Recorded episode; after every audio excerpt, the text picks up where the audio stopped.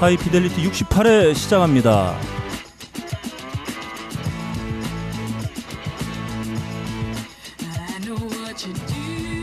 전 세계에 계신 음악을 사랑하시는 청취자 여러분, 한 주 동안 안녕하셨는지요? 나름 고품격 음악 방송 하이피델리티입니다. 진행을 맡게 된 저는 한 2주 만인가요? 사와디카. 네, 사와디카. $1. 네, 너클볼러입니다. 반갑습니다. 제 앞에는 난곡동 시크남. 네. 박근홍 씨 여전히 오랜만에 네. 네, 함께했습니다. 안녕하세요. 오랜만에? 네. 네. 안녕하십니까? 네. 박근홍입니다. 네. 우리 너클볼러님이 태국 가서 머리 자르고 오셨나봐요. 네, 뭐 갔다 와서 예. 하도 힘들었던 일정이어서 머리가 태국산 네. 버섯이 되셨네요. 태국 스타일인데 저거. 네. 풋고추 스타일? 네, 네. 거기서 영향을 받고 제가 와서 확 머리를 좀 잘랐습니다. 시원해 죽겠어요. 킥복싱 잘할 것 같아요 지금. 네. 네, 그 거기 뭐야 카오산 로드 가면 그 복싱 유니폼.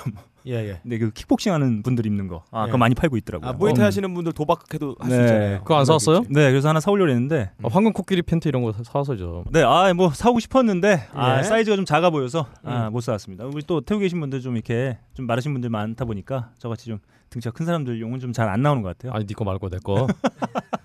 야, 너 안 맞아. 너 요즘 살쪄가지고. 이거 뭐 야 코코넛 사왔잖아. 코코넛. 300원짜리 코코넛 하나 사왔어. 300원이라니. 야, 님 뭐 사왔어? 저요? 저 빡가능이 뭐 사왔을 텐데. 담배 사왔잖아요. 내가 세값 드렸나요? 20달러짜리 아니야? 20달러짜리. 아니 한 보로에 12달러가 그랬어. 비싼 거 같아요. 그러니까 한 갑에 한 1,300원 할 거야. 알겠습니다. 거기 돈으로는 뭐 그냥 떼돈이죠. 네. 그렇죠. 잘 나눠줬습니다. 아무튼 저는 방콕. 근데 저는 방콕 갔다 오고 나서 좀 식겁했습니다. 방콕이 아니라 리조트 콕 하셨다. 알고 있어요? 아니에요. 그건 아니에요? 진짜 많이 다녔는데 어르신들을 모시고 와서 정말 많이 다녔는데 저희가 막 그 가서 보기도 하고 구경도 했던 사원에서 며칠 전에 폭탄 테러가 있어가지고 근데 사실 진짜 좀 제가 좀 섬뜩했던 게 원래는 제가 이번 주에 휴가를 가려고 일정을 다 짜놨다가 장인어른이 좀 시간이 좀 안 맞는다고 하셔가지고 일주를 땡겨서 간 건데 다행이네요. 네, 진짜 이번 주에 갔으면 정말 우울하게 숙소에만 있거나 또 저희가 비슷한 날짜니까 그러니까 이번 주에 갔으면 뭐 테러 있었던 그 시간 비슷한 때쯤에 거기가 또 번화가다 보니까 늘 가는 뭐 갈아타는 데이기도 하고 그래서 상당히 좀 갔다 오고 나서 그 소식도 듣고 만약에 가서 뭐 다치셨으면 큰일 날 뻔했어요. 저는 그래서 잘 몰랐었는데 태국이 지난해 이제 군사 구테타로 인해서 정권이 바뀌고 뭐 이렇게 해서 계속. 근데 태국은 군사 구테타가 매일 있는 걸로 알고 있어요? 그렇죠. 그리고 항상 있는 걸로 알고 있는데. 그리고 마지막에 이제 국왕한테. 네, 국왕한테 우리를 허가를 해주십시오. 하면서 무릎을 빈다는데. 그래서 저는 진짜 좀 식겁했습니다. 베트남은 좀 어땠나요? 제가 방송 들으면서 아주 둘이 재밌고 평온한 여행이 됐다 이런 소식을 좀 전해드렸는데 베트남은 국민들이 되게 얌전해요. 조용하고 조용하고 그런 일은 별로 없었습니다. 빡가능이는 갔다 와서 매우 신나서 다음에 또 빨리 또 가야 되겠다 이런 얘기 있었는데 박근홍 씨는 별로 뭐 걔만 그런가 보네 이런 말씀을 좀 해주셨어요. 왜냐면요. 네. 저는 이제 베트남이 4번째이기 때문에 뭐 이제 볼 거 다 와갖고요. 볼장 다 봤죠. 뭐 그냥 집에 갔다 온 느낌이에요. 네. 네. 그 날씨는 어떻던가요? 태국은 정말 날씨가 좋아요. 날씨 굉장히 뭐랄까. 한국보다는 일단 덜 축축하고 네.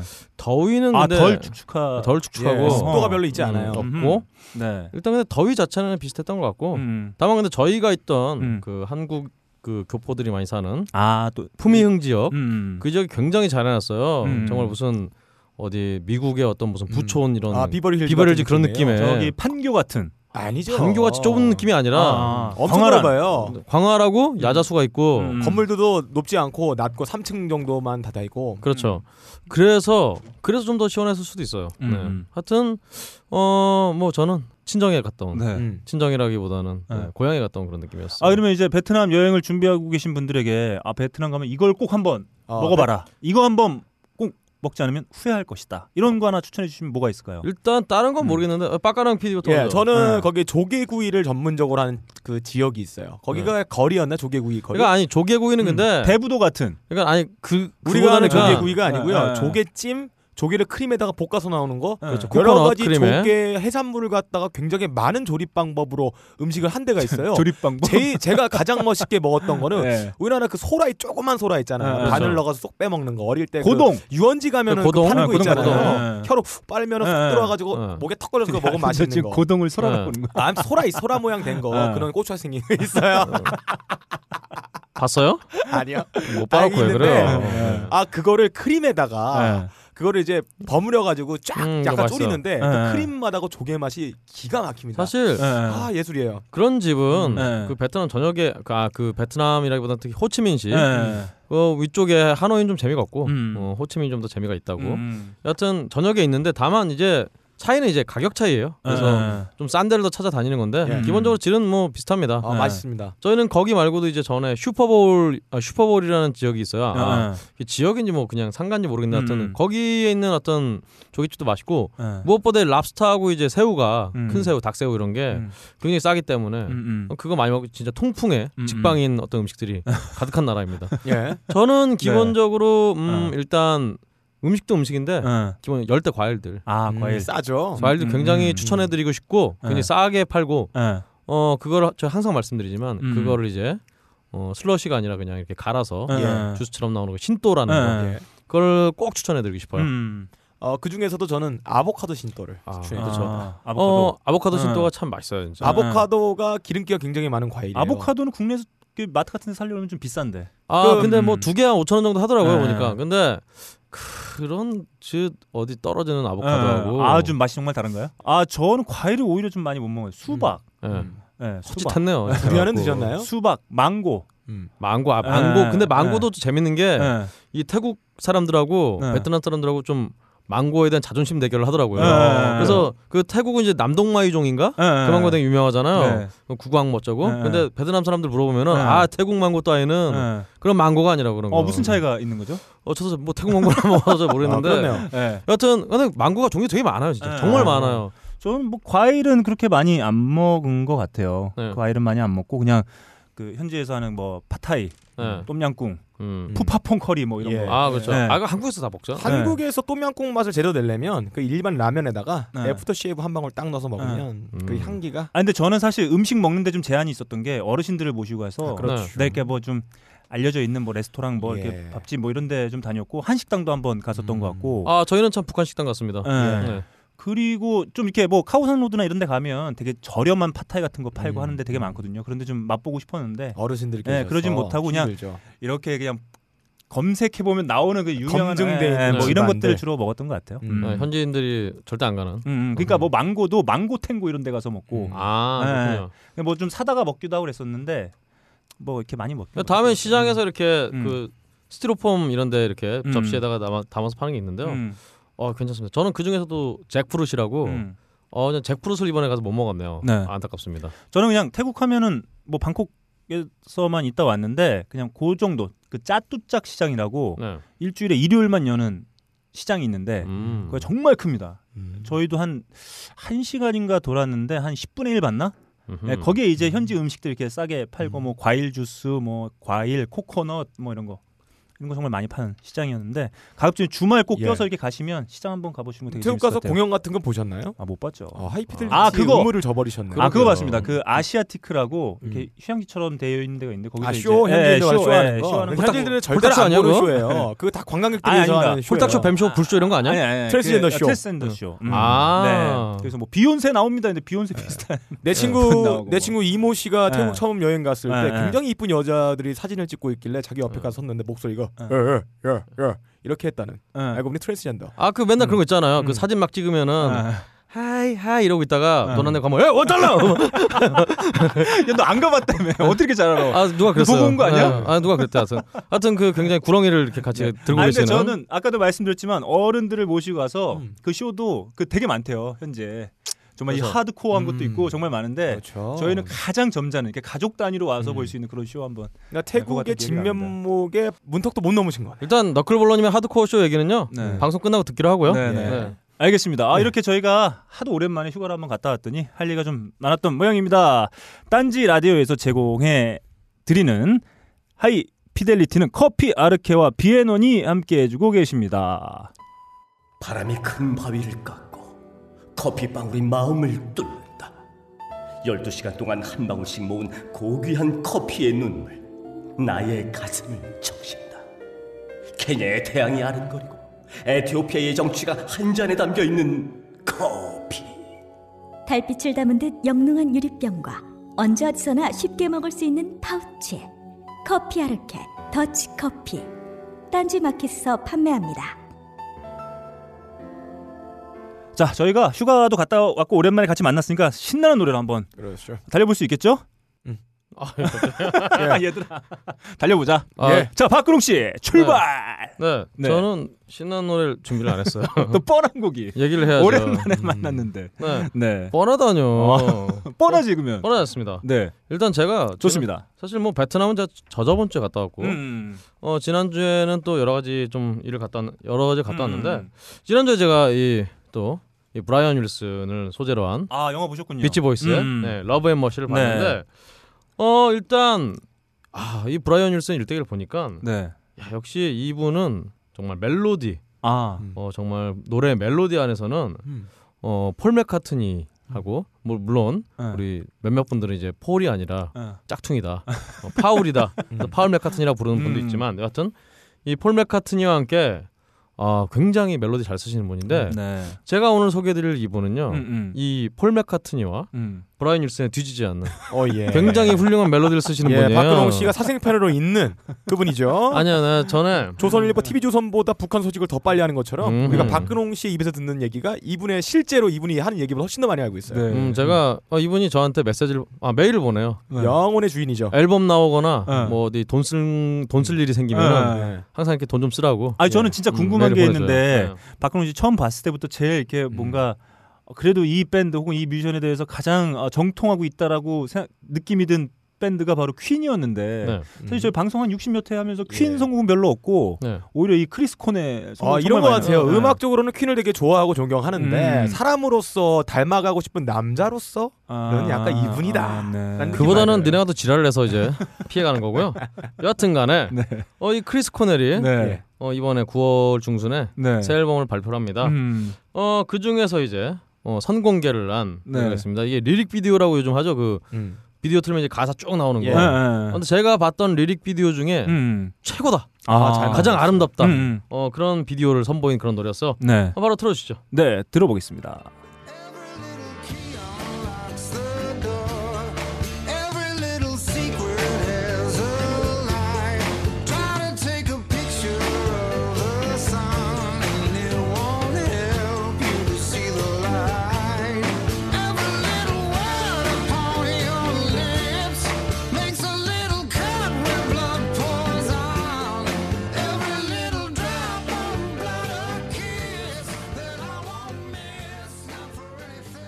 크리스 코넬의 Nearly Forgot My Broken Heart, 거의 나의 아픈 가슴을 잊을 뻔했어. 이게 사실은 제가 또 지난주와 지난주 참 여러 가지 일이 있었는데요.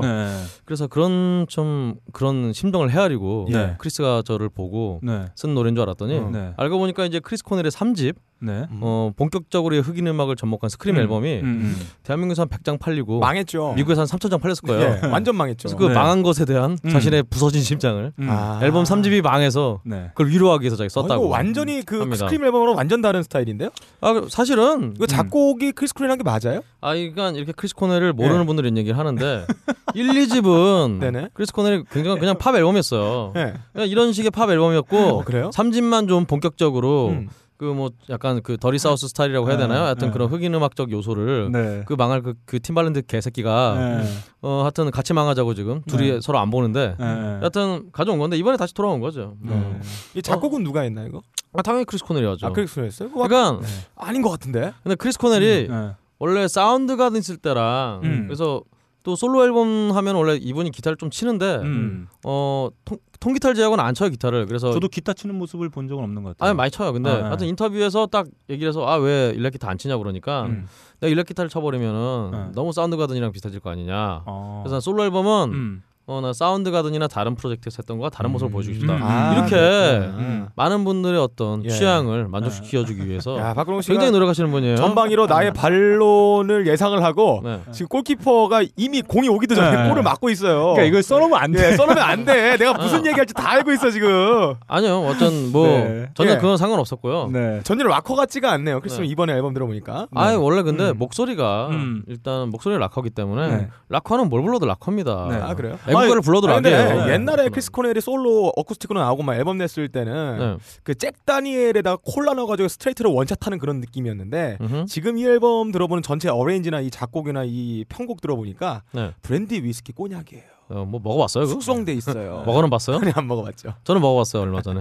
근데 제가 먹어본 느낌으로는 예. 달라요. 달라요? 달라요. 예. 자, 이 곡이 박근홍 씨의 그 지난주 혹은 지난주에 나의 어떤 일상을 위로해줬다고 말씀하셨는데 오랜만에 박근홍 씨가 전하는 박근홍의 근황 한번 해보죠. 뭐 지난주 어떤 뭐 어떤 뭐 좀 이거는 제가 이따 세계는 지금 시간에 말씀드릴 거기 때문에 이따 말씀드리도록 하겠습니다. Coming soon. 자, 그러면 다음 제곡으로 가보겠습니다. 저 태국 갔다 왔는데 제가 태국 출발하고 그 다음 날인가 도착해서 기사를 봤더니 한국이 선선해졌다는 소식을 전해졌습니다. 그거 구라예요. 네. 전혀 선선하지 않았어요. 존나 너무 더웠어요. 화가 나더라고요. 거기 정말 덥고 졸라 더웠어요, 근데. 그리고 거기 뭐 이렇게 많은 분들 가는 관광 명소가 있어요. 뭐 왕궁 이런데. 네네. 와, 저는 정말 깜짝 놀랐습니다. 와. 중국 분들. 네. 와, 정말 뭐 무슨 그 관광버스 한 열 한 대대가 사람들을 쏟아내는데 와, 정말 덥고 사람 많고 그런 어떤 짜증에서 저를 해방시켜줬던 노래, 청량감을 듬뿍 안겨줬던 노래 한번 들어보겠습니다.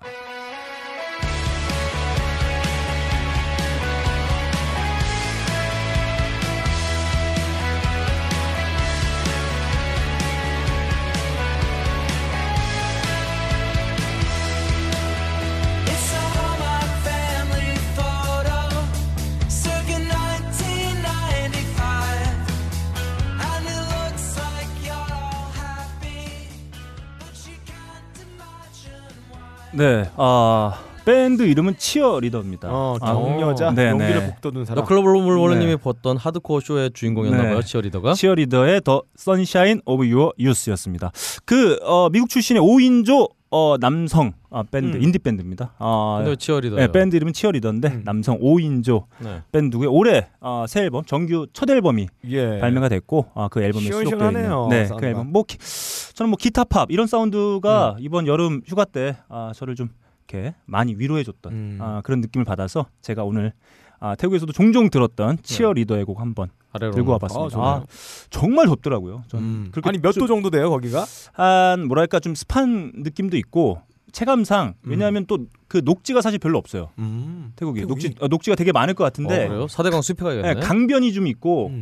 뭐 이렇게 그늘이 막 이렇게 강변이면 강영숙 변호사? 네, 그 강이 짜오프라야 강인가? 그 강이 좀 있고, 강이 좀 있고 사실 좀 체감상 뭐 거기가 좀 더 더웠던 것 같은 뭐 그런 좀 느낌을 좀 받았습니다. 아무튼 저는 태국에서 종종 위로받았던 곡 치어리더의 곡으로 한번 나눠봤습니다. 장인어른들이 부르고 있는데 이어폰 꽂고 못 들은 척하고 야 숙소 와서 이러면서 혼자 장인어른이 끝나고 사이 술 한잔 하지 이러고 있는데 이어폰 꽂고 안 들려요 안 들려요 장모. 저는 역대 제가 간 휴가 여행 중에 가장 성취감이 높았던 휴가라고 볼 수 있어요. 원래 휴가라는 건 성취하러 가는 게 아니잖아. 쉬러 가는 건데 뭔가 성취감 느꼈다는 거. 아니 혼자 이어폰 꽂고 음악 들었으니까 그렇죠. 네, 전 정말 업무를 하러 갔죠. 네, 정말 저는 MT 갈 때도 혼자 이어폰 꽂고 음악 들으시더니 그러니까 성취감이 높죠. 네, 아무튼 성취감이 높은 여행이라 할 수 있을 것 같습니다. 자, 다음 빠까능 PD의 곡으로 한번 가보겠습니다. 예, 제가 요즘에도 아이튠즈 라디오를 자주 듣고 있어요.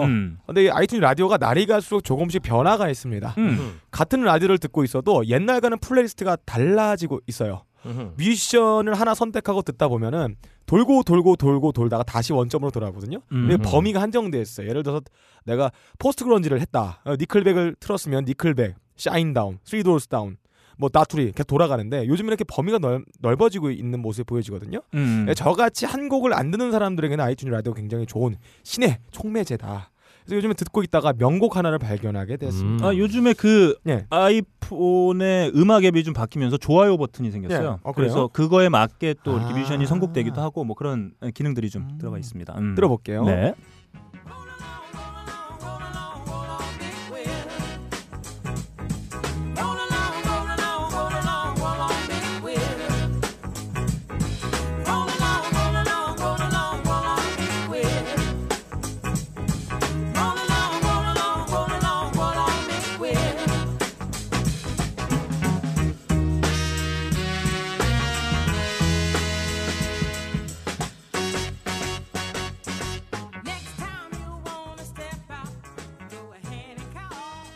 이게 포스트 그런지 아니요 포스트 그런지는 아니고요. 그렇군요. 이거는 펑키 듣다가 나온 것 같은데 이게 요즘 애들 맞아요? 요즘 애들이에요. 진짜요? 예, 2015년에 발매된 것 같은데 옛날에 펑키 음악들은 올드하잖아요. 그 느낌들이란 게 발전이 없어가지고 계속 정체돼 있는데 이분들은 옛날에 펑키한 리듬과 그 감각으로 노래를 하시는 분이에요. 사운 앤 스타의 빅 휠이라는 곡이었습니다. 여자 두 명에서 하는 거예요. 사운과 스타. 보컬이 두 명이에요. 이분 두 명에서 치고 받으면서 노래를 하시고요. 사운드는 올드한 느낌을 많이 갖고 있는데도 작곡은 좀 약간 세련되게 바뀐 것 같아요. 아니 뭐 지난번에 제가 요즘 모든 나에서 갖고 왔던 레온 브리지스 같은 경우에도 상당히 젊은 친구인데도 되게 올드한 되게 뭐 클래식한 그쵸? 사운드를 들려주기도 했었죠. 옛날 다리에다가 네온 사인 갖다 붙여놓으면은 요즘 다리처럼 되니까. 아이씨. 이런 거 하지 말아야지. 아, 근데 복고적이네요, 진짜. 네. 아 요즘에 이 진짜 이 뭐랄까요 그 빈티지라는 컨셉을 차용하는 수준이 아니고 진짜 그때 당시 어떤 사운드를 재현하는 음악들이 좀 많이 쏟아져 나오고 있는 듯한. 느낌을 좀 왜 그러냐면 오히려 옛날 사운드가 더 어렵거든요. 제가 볼 때는 기술적으로도 어렵고 표현하기도 어렵고 리코딩에서도 이 몇 가지의 재료 갖다가 맛을 느끼게 하려면은 굉장히 많은 노력들이 들어가야 돼요. 작곡에서도 있어도 그러고 이 여러 가지 라인들과 어레인지 편성들에 있어서 각각의 악기에 신경을 써야 되는데 어려운데 실력 있는 사람들은 나는 올드한 거 할 수 있다라는 자랑하는 걸로 할 수도 있는 것 같아요. 한국에는 바버레츠가 있죠. 참 생각해보니까 아 바버레츠 잘하죠. 바버레츠가 있죠. 아 음악이 이제 끝물인가 봐요. 이제 옛날 거 다시 파먹는 거 보니까. 그렇죠. 끝났나 봅니다. 뭐 제가 볼 때는 70년대, 80년대 이후로는 이미 나올 원액은 다 나왔다. 아까 이게 70년대는 아니고 거의 60년대 막 이렇게 가니까. 예. 아 참, 아 이제 음악의 종말이 얼마 안 남은 것 같습니다. 네, 좋아요. 네, 한국 인디씬을 대표하는 대표적인 염세주의자 우리 박근홍 씨의 마지막 논평. 염세주의라뇨. 네. 염세는 싫어하죠. 근홍 씨입니다. 자 이렇게 저희가 한 주 동안 열심히 들었던 한국식 소개해드리는 요즘 뭐든 나 마치겠습니다. 자 다음 코너 달려보죠. 박근홍의 마스터 앨범 코리아. 잠깐 우리가 방송이 좀 이렇게 왠지 올드하고 아저씨스러운 이유를 알았어요. 왜요? 다른 방송 보니까 다른 방송은 이렇게 코너 이름 이렇게 얘기하지 않습니다. 다 줄여서 얘기해요. 마코라 그래요 그냥. 마코. 네. 빡가는 게 마코 코리아 시작합니다. 마코리아. 마코리아. 맛을 찾아 떠나는 코리아 앨범. 네. 그렇습니다. 영화에서는 작가주의가 있죠. 음악을 작곡한 작곡자의 의도와 개성에 잘 드러나는 작품을 만드는 음악에서 작가주의가 있습니다. 작곡 따로하고 뭐 연주자 따로 있고 프로듀싱 따로 있으면은 이 개성이 잘 드러나지가 않아요. 근데 이 작곡, 작사, 편곡, 믹싱까지 전부 지가 북치고 장구치고 가재 잡고 뒤치게 하면은 이 사람이 무엇이냐? 난 누군가가 잘 드러나죠. 경향이 드러나겠군요. 이 사람의 음악을 들어보면 그냥 이 사람이 홀로 간직하고 싶었던 어느 감각과 서정성들을 모아놓은 장난감들을 쫙 모아놓은 다락방에 있는데 자 너에게 보여줄게 하고 문을 상겨놓는데 그 다락방에는 장난감이 있을 줄 알았는데 우주를 보는 천체 망원경이 있던 것 같았어요. 망원경이 있었습니다. 돈 많은 친구네요. 돈 많은 친구죠. 네. 한번 들어볼게요. 작가주의 음악에 딱 느낌을 얻었던 그 노래.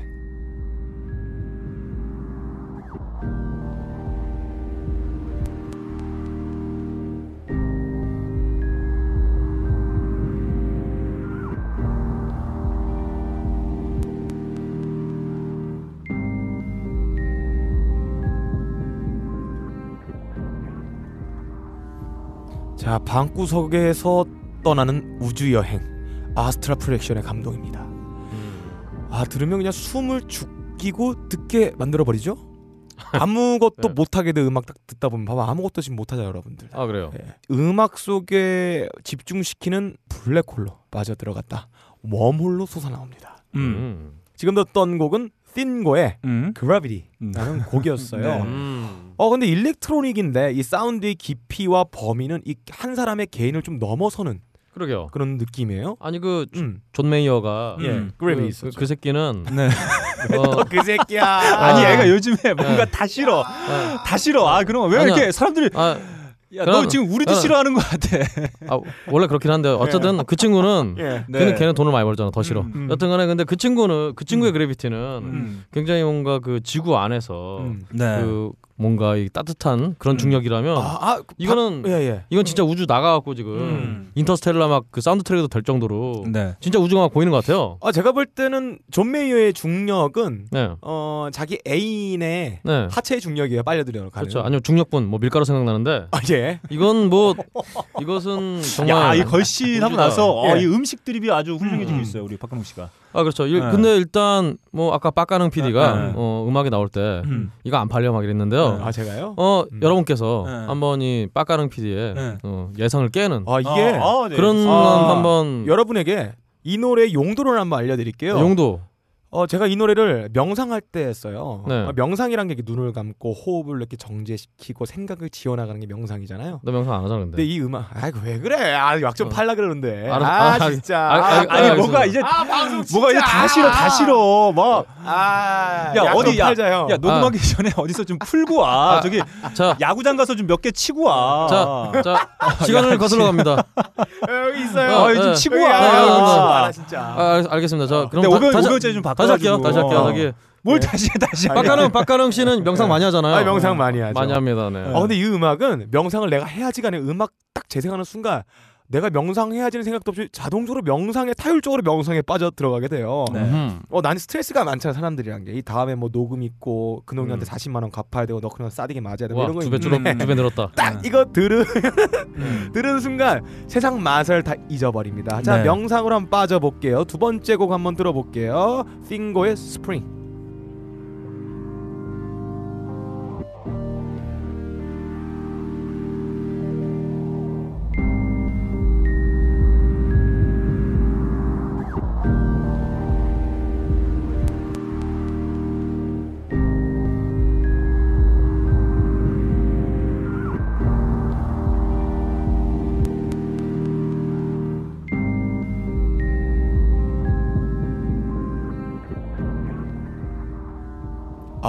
그냥 명상 시작됐죠? 여러분 말을 못 하시네요? 네. 일단 잠에서 깬 것처럼. 아니요 저는 이 노래가 너무 신나기 때문에 명상할 수가 없어요.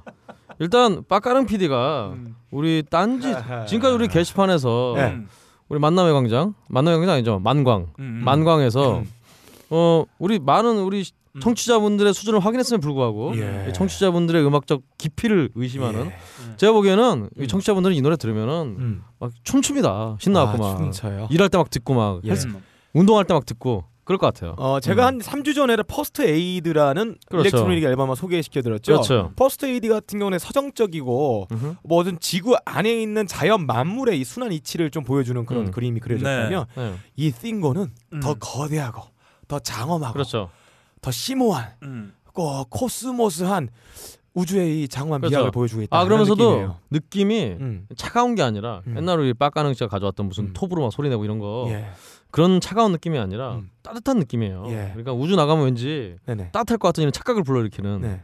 그런 앨범이기 때문에 네. 굉장히 좀 인기가 있지 않을까. 근데 이분이 누군지 아세요? 띵고요? 띵고지? 띵고 씨. 그 세코랑 비슷한 분인가? 네. 형 약 좀 팔자 진짜. 이거 들으면 어떻게 이분 이거 들으면. 그런가요?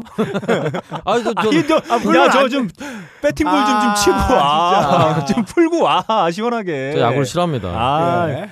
여하튼 저는 지금 칭찬한 건 저밖에 없잖아. 지금 이 싱고는 옛날에 그 있잖아요 김씨랑 같이 했던 밴드 뜨거운 감자의 고범준 씨가 만든 개인 프로젝트 밴드예요. 그러니까 빼빼마는 그렇죠 고범준 씨입니다. 네. 그럼 뭐 방송 안 들으시겠네요 유명한 분이라. 네. 근데 저는 이게 문득 그런 생각이 들었어요. 이 뜨거운 감자 음악과는 전혀 이렇게 좀 다른 음악을 선보였잖아요. 나와서 개인 프로젝트 앨범을. 근데 아예 다르다고도 모르겠어요. 저는 궁금한 게 이 과연 확률로 봤을 때 이 밴드의 멤버로서 자기가 하고 싶은 음악을 밴드에서 이렇게 다 표현할 수 있는 경우는 과연 몇 퍼센트 정도 될까요? 실제 밴드라고 있는 걸 수리적으로 하기는 좀 힘들어요. 그래도 그냥 밴드였기 때문에 끄집어 내지는 포텐셜이 있는 거 밴드기 때문에 억압되는 게 있는데 그 억압되는 것들을 개인으로 풀었을 거예요.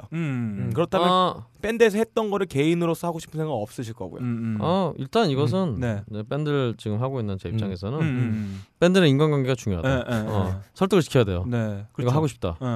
그래서 근데 인간관계 좋은 분들은 이걸 하게 되고 예. 안 좋은 분들은 좀 힘든데 다 밴드의 맛이 그런 거예요. 자기가 하고 싶은 음악 그대로 나오면 이거 밴드 음악이 아니죠. 그렇죠. 재미없죠. 이게 계속 변하는 거예요. 예전에 그 퀸 같은 경우도 우리 저는 굉장히 잘 아는 We Are The Champions 이 노래가 원래 이 프레디 머큐리가 가졌을 때는 굉장히 그 뭐랄까 건반 위주의 곡이었는데 네. 이 곡을 기타리스트인 브라이언 메이가 가져간 다음에 네. 갑자기 기타 소로 곡이 돼버렸고 그 다음에 다시 로저 테일러 네. 드러머가 가져가니까 또 이상한 네. 드럼 북치고 장구치고 이런 곡이 돼갖고 이렇게 밀고 당기기를 하면서 결국은 이 위아더 챔피언스라는 위대한 명곡이 태어났다고 합니다. 네. 그러니까 사실 밴드 내에서 자기가 하고 싶은 음악이 온전히 나오는 건 어떻게 보면 또 비극이라 할 수 있겠어요. 그러면 이 밴드가 나름 그 묘미를 갖고 있는 그렇죠. 일단은 혼자서 뭘 모든 걸 하면은 명작이 나오지 않습니다. 그러면 이게 밴드와 개인 프로젝트를 이렇게 병행하는 게 오히려 음악하는데 더 효과적으로 볼 수 있을까요? 그래서 예전 같으면 이제 그렇게 하면은 많은 분들이 좀 약간 좀 경직된 사고를 가졌기 때문에 마치 결혼해놓고 그냥 어디서 바람피는 그런 느낌이었는데 외도하고 그런 느낌이었는데요. 지금은 이 느낌을 보면 교회 다니면서 절 다니는 그런 느낌. 네, 그 정도 느낌으로 많이 순화됐다라고 할 수 있겠네요. 예, 아무튼 오늘의 막고 막코리아는 그렇죠. 방구석에서 떠나는 우주적 명상 여행 싱고의 러브 앨범이었습니다. 네, 딴지 좋습니다. 뮤직에서 경험해 보실 수 있고요. 이 후기를 한 분이 남겨주셨는데 이런 후기가 달려 있습니다. 길을 걸을 때 주로 듣고 있다. 그렇죠. 네. 길을 걷다가 듣다 보면 계절이 변하고 있어도 늘 내 시간은 멈춰 있다는 느낌을 발견하곤 한다. 제가 보기엔 이분 약간 잘못 활용하고 계세요. 왜냐? 계절이 변하지 않는데 변하는 느낌을 받는다. 아니죠. 그보다는 일단 우주를 가기 위해서는 식량과 어떤 수분 보충을 잘 해야죠. 그 때문에 커피 아르케를 드시면서 들으면은 커피 나가기 전에 샴푸 좀 하고 그렇죠. 샴푸 좀 하고 일단은 깨운하게 우주 나갈 때 우주복 입을 때 다시 뭐 하지 않습니까? 뭐 그렇죠. 약간 그런 게 좀 틀렸다. 하는 건 하지 않습니까? 예, 옷이 잘 들어가야 되니까 샴푸 좀 몸에 바를 수도 있죠. 좀 하고 그 향에 딱 취하면서 커피 아르케를 마시면서 싱고의 음악을 딱 들으면 이건 뭐 그냥 커피의 우주로 그냥 빠지는 거죠. 라고 할 수 있겠네요. 그 싱고의 러브 앨범을 통해서 익숙하지만 뭔가 새로운 듯한 경험을 한번 해보시는 것도 좋을 것 같습니다. 네, 딴지 뮤직을 통해서 한번 이용해 보시기 바랍니다. 자, 전 세계 요동치는 각국의 차트를 살펴보는 오늘의 차트 5차. 좋습니다. 줄여서 얘기했으니까 오늘은 박근홍 씨를 통해서 가까운 나라 일본 오리콘 차트부터 한번 살펴보도록 하죠. 우리 너클볼러님은 원래 전직이 빨갛기 때문에 요동치는 걸 좋아하시지만 일본에서는 일본만큼은 요동을 안 치고 있어요. 그 왜 그럴까요? 요동 정보의 꿈을 아직도 갖고 있어요? 그렇습니다. 그보다는 1위 앨범이 1위 아직도 드림스 컴트루의 베스트 앨범이 아직도 와타시노 도리카무였나 하여튼 와타시노였나 하여튼 뭐 복구다치였나 하여튼 그 베스트 앨범이 여전히 1위를 차지하고 있는 가운데 그럼 몇 주째죠 지금? 지금 제가 본 것만 4주째네요. 와 대단하네요. 그렇습니다. 그 판매량도 만만치 않겠네요. 일본이니까. 한국과 다르니까 뭐 거의 100만 단위는 넘지 않았나. 특히나 뭐 전에 뉴스에서 말씀드렸지만 일본이 음원보다 CD가 훨씬 더 많이 팔리는 비율이 한 거의 70% CD 비율이 그렇기 때문에 그렇죠. 굉장히 한 100만 장 넘지 않았을까? 일본은 한 주에 맥시멈 그 1위 정도 하면 몇만 장 정도 팔릴까요? 제가 알기로는 그 미국도 음반 사람이 많이 죽어가지고 제가 알기로는 많이 죽었죠. 한 주에 1위 정도의 판매량이 대략 한 몇만 장 정도 수준 되는 걸로 알고 있습니다. 그 100만 장 앨범이 굉장히 보기 힘든데 미국도 이제 근데 일본은 꼭 그렇지 않다. 근데 뭐 전 이건 다시 한번 확인해 봐야겠네요. 여튼 이렇게 1위는 드림스 컴트루가 차지한 가운데 19위는 이건 정말 무슨 뭐라고 해야 될지 모르겠어요. 중2병도 아니고 일본어를 어떻게 읽어야 될지도 모르겠어요. 오녀왕? 이걸 어떻게 왕으로 읽나요? 이 미친놈아. 자 이번에 19위를 차지한 뮤지션은 소녀병입니다. 야, 쟤는 진짜 바본가 봐. 근데 이게 또 이거 어떻게 왕자로 읽어? 근데 아니 그 왕왕 말고 왕래할 때 그 왕자랑 약간 비슷하다고 좀 한번 해봅시다. 여튼간에 야 이게 어떻게 비슷하다고 해볼 수도 없어 이거. 넘어가요. 여튼 나 중국 사람 아니잖아요. 저런 멍청한 놈이다. 여튼 이 소녀병에 야 이거 진짜 이거는 읽어도 못 읽겠어요. 하여튼 광염 메리디에 뭔 뜻인가요? 광염이니까 이제 미친 불꽃이죠. 미친 불꽃의 메리디에 메리디에가 뭔지 제가 모르겠네요. 여하튼 이 소녀병의 두 번째 앨범, 이 두 번째 정규 앨범인 광염 메리디에가 19위를 차지했습니다. 그래서 아니 도대체 뭐하는 애들이길래 이름이 소녀병인가 했더니 이게 어떤 음악 어떤 밴드나 개인 뮤지션이 아니라 컨셉트 앨범을 제작하는 일본의 음악 유닛이라 그러니까 작곡가 집단 이런 느낌인가 봐요. 그래서 이제 2007년에 처음 시작을 해서 보니까 이제 애니메이션이나 이런 쪽에 애니메이션에 직접 뭐 쓴 건 아닌데 네. 거의 이 음악 가지고 애니메이션이나 정말 영화를 보는 듯한 그런 네. 효과를 주는 그래서 노래 중간중간에 이제 성우들이 이렇게 나오는데 성우들이 이렇게 나레이션을 하는 거예요. 그래서 스즈미야 하루이의 우를 우울해서 네. 스즈미야 하루이 역할을 했던 히라노아야라든가 마법소녀 마도카 마기카의 유키아오이 진격의 거인 이건 아시겠네요. 네. 진격의 거인의 앨런 예거 역을 맡은 카지 유키를 이 앨범에 캐스팅을 해서 노래는 딴 사람이 부르고 중간중간에 나레이션 들어가는 이 사람들 쓴 거예요. 네. 그래서 뭐 이게 말로만 하면 참 모르실 테니까 네. 한번 들어보시죠. 좋습니다. 한번 들어보겠습니다.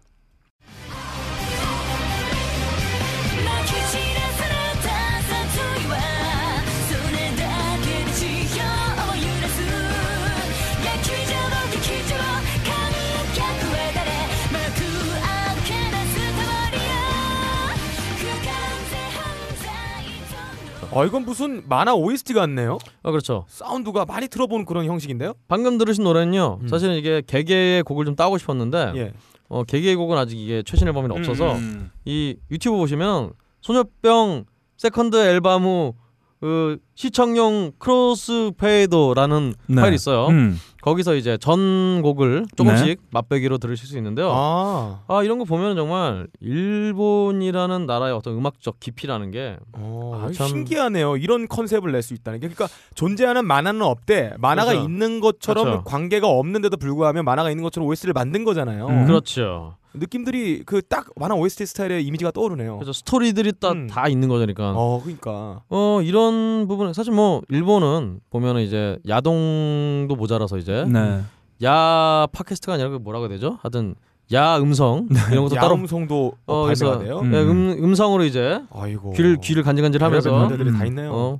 뭐 하여튼 오빠 뭐 이런 거 하면서 그런 게 있는데 뭐 그런 뭐 거기서 뭐 뻗어나온 거 아니면 여튼 이런 식의 앨범도 있다는 거 네. 이런 앨범이 정말 메인 어떤 차트에서 19위나 한다는 거 그래서 이런 게 참 놀라운 지점이 아닌가 싶습니다. 네. 네. 좋습니다. 이렇게 네. 일본 차트는 여전히나 그 1위가 네. 굳건히 자리를 지키고 있다는 거 그렇습니다. 네, 요동치지 않고 있다는 네. 소식을 전해 들었습니다.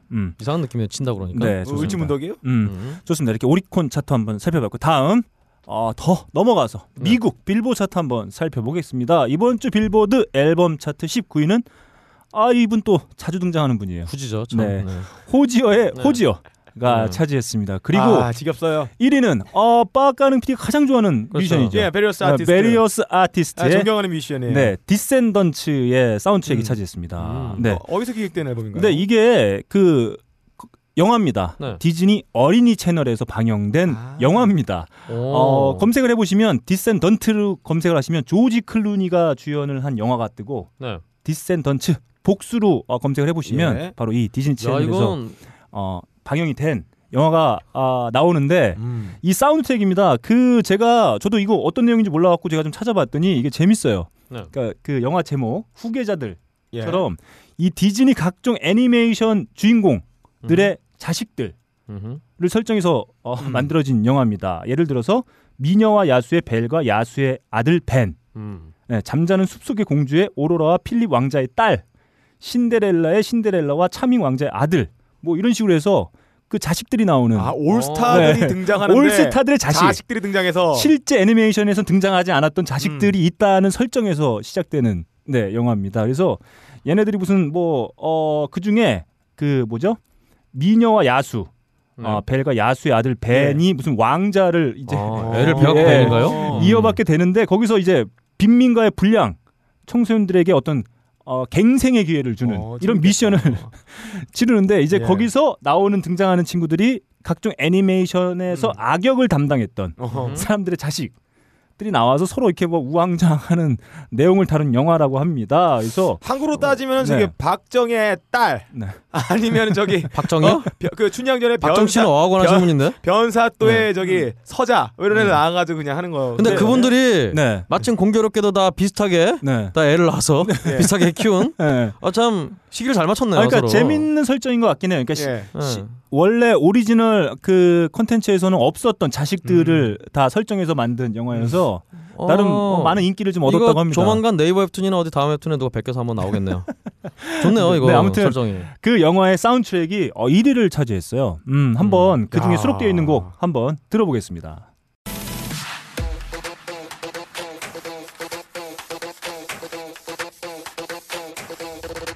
They say I'm trouble. They say I'm bad. They say I'm evil. And that makes me glad. A dirty no good, down to the bone. Your worst nightmare can't take me home. So I got some mischief in my blood. Can you blame me? 이 영화가 흥행하고 있나요? 네. 이것도 뭐 사실 노래 자체보다는 네. 그 영화의 장면을 연상시키면서 아마 들으시는 게 아닌가 싶은데요. 야 미국에도 이런 표현이 아니 이게 미국식 표현인가 그냥? 이게 뭐, 로튼 투 더 코어 네. 뿌리까지 썩었다잖아요. 네. 이거 이건 정말 무슨 당근 같은 네. 그런 느낌이네요. 그래서 아무튼 뭐 설정이 좀 재밌는 형태의 영화입니다. 그래서 이미 방영은 끝났고 한 편짜리여서 그래서 아마 국내에서도 뭐 볼 수 있는 기회들이 있을 텐데 아무튼 뭐 개인적으로 사운드트랙은 별론데 아무튼 뭐 그 영화가 인기를 끌어서 그런지 그 앨범 차트 1위를 차지했습니다. 이 영화가 인기를 끈다면 한국에도 인기가 끌지 않을까요? 아 그건 모르겠어요. 왜냐하면 이게 그 이 원작을 정말 잘 알고 있는 사람들 늘 접했던 사람들이 그 원작의 주인공들의 자식을 설정으로 한 영화다 보니까 이렇게 좀 몰입감을 갖고 볼 수 있었을 텐데 국내 같은 경우는 뭐 이렇게 이 전체를 다 섭렵하고 있는 분들이 그렇죠, 좀 상대적으로 적을 수 있으니까. 근데 뭐 꼭 그러진 않아도 될 것 같은데 하여튼 미국도 이렇게 애니메이션 사운드 트랙이 이렇게 1위를 차지하는 애니메이션 아니고 영화 네, 실제 영화입니다. 네. 영화 여튼 우리나라도 하나 이런 거 만들어 주겠어요. 홍길동의 아들 나오고 막 춘향전에서 했던 이몽룡의 딸 나오고 네. 그럴 수 있죠. 신봉사에 손자 나와 가지고 막 서로 이렇게 암투하는. 홍길동의 아들은 각종 관공서에 다 있지 않나요? 기본 이름이 다 홍길동이잖아. 알았어. 자, 빌보드 차트에서 눈여겨볼 수 있을 만한 소식들은 요걸 좀 말씀드릴 수 있을 것 같아요. 레드 제플린의 리마스터링 앨범 3개가 발매가 됐는데 20위권 안에 다 들어갔습니다. 아, 참 네. 이거는 소장 가치 때문에 구입했을 거예요. 네. 그렇죠. 뭐 소장 가치 때문이죠. 네. 대장 가치는 아니죠. 네. 중장 가치는 없어요? 아, 중장 가치는 좀 애매하잖아요. 네, 중장부터 폐양색 패키 쓰지 않아요? 소장 가치 그렇군요. 예. 아, 그렇네. 소장 가치와 대장 가치의 차이는 어떻게 볼 수 있을까요? 아, 그것은 네. 곱창과 대창의 차이라고 할 수 있겠죠. 아, 네. 네. 네 식감의 차이라고 볼 수 있겠네요. 식감과 네. 기름의 함유 여부. 여러분 대창은 드시면 안 됩니다. 예, 왜요? 대창이 다 그 기름 다 기름져 덩어리잖아요. 그 곱이라고 하잖아요. 곱. 그 대창은 곱이 아니라고 기름이에요. 네. 그거 말고 소창에 그게 들어있는 게 곱이죠. 근데 사실 그렇게 치면 또 몸에 안 좋은 게 맛은 좀 더 있는 것 같아요. 고소한 맛도 있고. 아 소기름이 원래 존나 맛있어요. 소기름만 퍼먹어도 맛있어. 맛있겠다. 근데 아시다시피 네. 뭐 우리 어른들이랑 사는 얘기 있지 않습니까? 돼지 기름은 하수구에 흘러내려가도 네. 소 기름은 하수구에 흘러내려가지 않는다. 네. 이게 굉장히 포화지방이기 때문에 포화지방 맞나? 맞을 거예요. 네. 여튼간에 네. 안 좋아요. 네. 네. 아무튼 그 70년대 말부터 80년대 초까지 발매됐던 그 레드 제플린의 마지막 스튜디오 앨범 그리고 컴필레이션 앨범 뭐 이런 것들 이런 앨범들이 3장이 리마스터링돼서 나왔는데 이 앨범들이 다 그냥 많은 사랑을 받고 있다. 그러고 보면은 참 저는 이런 걸 보면서 느껴지는 게 블루스가 좋은 음악이라서 좋다기보다는 많은 사람들이 좋아하는 음악이기 때문에 좋아해야 되는 그런 느낌이 들어요. 그렇다기보다는 레드 제플린의 블루스는 기존 정통 블루스는 아니죠. 또 블루스 개량된 블루스죠. 그러니까 블루스에서 발전을 한 거잖아요. 예. 그리고 그래서 사실은 많은 젊은 뮤지션들이 블루스 원조를 먼저 들었겠어요. 레드 제플린 먼저 들었겠어요. 제플린 듣고 이제 그 블루스 원조로 가는 건데 그런 거 보면은 참 저는 제가 원래 블루스를 잘 별로 안 좋아하기 때문에. 예. 네. 이렇게 안 풀리는 거예요. 제플린보다 그 딥퍼플 좋아하시겠네요. 딥퍼플은 싫어요. 딥퍼플 차라리 그래요? 차라리 제플린이 더 낫긴 한데 둘 다 싫어요. 네. 그 음악의 화려함에 있어서 리치 블랙모어가 있었던 딥퍼플의 네. 음악이 좀 화려한 것 같고 근데 깊이로서는 그렇죠. 제플린을 도저히 못 따라가는 것 같아요. 근데 아시다시피 제플린은 그 깊이가 많은 그 고전 블루스 뮤지션들의 어떤 그거에 있었다면 딥퍼플은 좀 거기에서는 좀 자유로운 편이죠. 다만 이제 저도 그 생각이 드는 게 딥퍼플이 만약에 한 20년만 뒤에 태어났어도 그 키보드 사운드를 좀 화려하게 좀 떡칠을 해서 굉장히 좀 더 멋있지 않았을까. 그 예전에 70년대 그 좀 조악한 사운드로는 좀 사실 듣다 보면 좀 웃기잖아요. 그런 게 있기 때문에 여기로 왜 왔죠 하여튼? 모르겠어요. 네. 아무튼 이렇게 빌보드 차트 제가 한번 소개해드려 봤고요. 다음 UK 차트 억차트로 한번 넘어가 보도록 하겠습니다. 19위는 또 나왔어요. 네. 라이온의 리치 앤더 코모도스의 베스트 앨범. 그렇죠. 네. 어른들의 코모돈 돈을 뺏어가는 네. 코모도스. 코모도스가 나는 준장난에 준장. 네. 아 준장이에요? 예. 제가 그리고 1위 대망의 1위는 제가 휴가하기 전에 빌보드 차트 앨범 차트 반드시 네. 이 앨범이 1위를 할 것이다 예견하고 왔는데 아직 빌보드 차트엔 등장을 하지 않았습니다. 네. 어떤 이유인지 모르겠고 이 앨범이 UK 차트 먼 나라 영국 차트에선 1위를 차지했습니다. 바로 닥터 드루의 컴튼이라는 앨범이 1위를 네. 차지를 했습니다.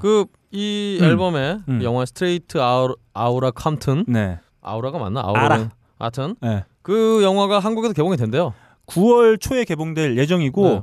사실 저는 처음에 이 컴튼이라고 돼 있어가지고 제가 이 N.W.A. 네. 그 닥터들에도 몸을 담았던 뭐 네. 갱스터 랩의 랩을 어떤 뭐 대중적인 어떤 인기를 그렇죠? 받을 수 있는 장르로 만들어버린 그렇죠. 지적해 주셨으니까 네 삑 with attitude 네 삑 with attitude 아 뉴욕 워먼 어소시에이션이 아니었어요? 야 이거 한번 해보자. 자 그럼 한번 가보자. 무슨 약자인지 시작. 큐. 네가 와라 안산. 야 거기서 그거 또 쓰면 어떡하니? 아니 너 넣어야 돼.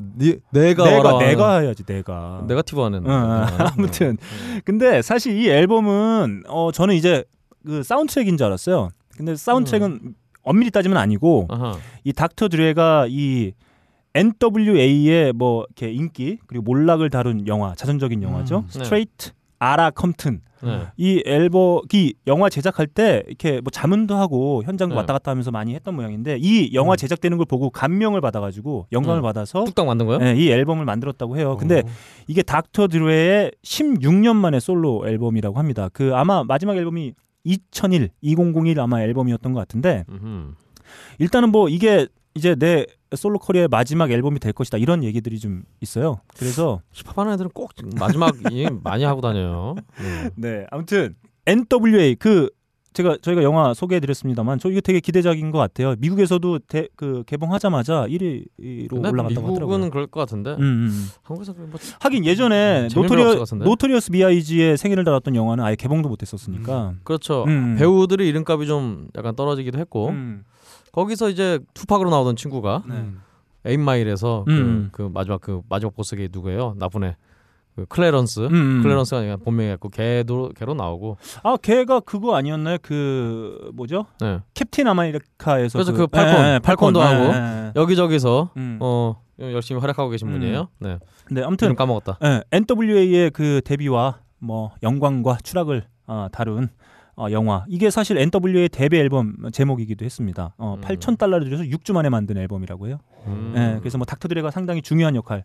뭐 지금 뭐 함께 만들었던 핵심 멤버 중에 한 명 이지는 아마 에이즈로 사망을 해서 볼 수는 없지만, 그렇군요. 네, 그래서 이 영화 티저 보면은 앞부분에 닥터 드레하고 아이스 큐브가 같이 이렇게 차 타고 그 컴튼 가가지고 사람들하고 이렇게 만나고 이야기하는 뭐 그런 장면도 좀 삽입된 모습을 볼 수가 있습니다. 이렇게 영국 차트에서 1위를 차지한 닥터 드레의 컴튼 앨범에 수록되어 있는 한 곡 들어보겠습니다.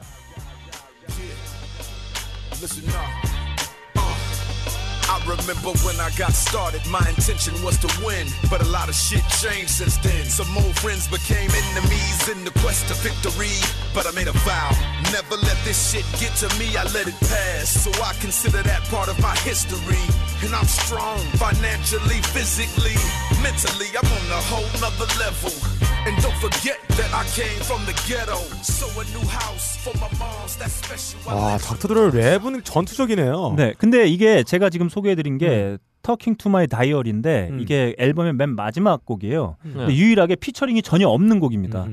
다른 곡들에는 뭐 아이스 큐브, 켄드릭 라마 뭐 이런 한 가닥씩 하는 뮤지션들이 다 이게 피처링을 해줬는데 스눕독도 있고. 근데 요 마지막 곡만 피처링 없이 닥터 드레의 목소리만 담긴 곡이. 내 일기장 얘기 좀 해줄게. 라는데 누가 내 일기장 보지 않은 이상 피처링은 없겠죠. 아 그렇군요. 박근홍 씨 가사는 어떤가요? 이거? 가사요. 예. 가사는. 노동입니다. 네. 네. 좋습니다. 아, 노동 얘기 나와요? 아니요. 아, 가사는 노동이라고 생각. 네. 가사를 아니, 가사 지금 들리는 게 어떠냐가 느낌. 네. 아이. 네. 그래 쳤잖아 지금. 가사 노동을 하는 어머니가 떠올랐어요. 네. 알겠습니다. 네, 아, 그러다가 몰래 자식의 서랍 속에 꽁꽁 숨겨져 있던 일기를 꺼내 보는 어머니의 모습이 떠올랐어요. 아, 저는 한 가지 그건 좀 존경스러운 것 같아요. 이렇게 자신의 영향력을 이렇게 놓치지 않고 꾸준히 유지하고 있다는 지점에서는 이 닥터 드레가 좀 난 사람인 것 같긴 해요. 아, 돈 있으니까. 네. 아무튼 아마 제가 알기로는 뭐 흑인 래퍼 중에 가장 먼저 그 억만장자에 오른. 아 그래요? 네, 이분이 학벌이 좋아요. 박사학위 소지자예요. 아 그래요? 예, 닥터 드레. 야 깜짝 놀랐다. 씨. 닥터가 그게 박사가 아닐 수 있어요. 아 의사인가요? 아 아니요 의사. 의대 나왔나요? 네. 아 뭐 다른 표현이 있나요? 닥터가? 아 몰라 쳐봤는데 그냥 모르겠네요. 자 이렇게 영국 차트 한번 살펴봤고요. 다음. 박가민 PD 예. 제3세계 차트로 한번 넘어가 보겠습니다. 자 오늘은 네덜란드 차트입니다. 19위 저번에 K-POP 스타에 출연했던 사람이죠. 아담 램버트의 고스트타운이 19위를 차지하고 있습니다. 이거 뭐 들어봤기 때문에 들을 필요는 없고 네. 예 신기해요. 이거는 완전히 그 유럽의 뮤지션이 아닌데 니키잼과 애니케 이글레시아스가 같이 한 엘 페돈이라는 노래가 지금 1위를 하고 있습니다. 아니 저는 한번 들어봤던 거 들어봤었죠. 네. 엘페돈 했던 그 니키잼이라는 놈이 어떤 놈인지 검사를 해봤어요. 검사를 해봤어요. 예. 사상이 놈이 맞아요? 예, 사상이 어떤지 검사해봤는데 네. 예, 나이 되게 어려요. 90년생이에요. 아. 싱어송라이터인데 90년생 어리진 않네요. 아빠가 푸에르토리칸이고 엄마가 도미니카 사람이에요. 아, 둘 다 엄마인데? 예, 아, 제가 잘못 썼죠. 아 그렇군요. 그 도미니카가 IT 동쪽에 있는 조그만 나라고요. 그 옆에 섬이 푸에르토리코인데 거기서 이제 거기에 대다수의 장르가 레게톤이라는 음악을 하는데 그 음악을 해서 아 레게톤? 레게톤이라는 음악을 해서 그 앨범 낸 곡입니다. 아 밑에 설명이 아니고요. 레게를 스페인 정서에 맞게 개량한 음악이 레게톤이라면서. 레게톤이라는 건 무엇이냐면 그 레게 리듬 있잖아요. 그 스페인 정서에 맞게 그 스페인어와 함께 레게 리듬을 댄스 너블하게 바꾼 음악을 레게톤이라고 해요. 근데 레게톤 톤이 뭐냐?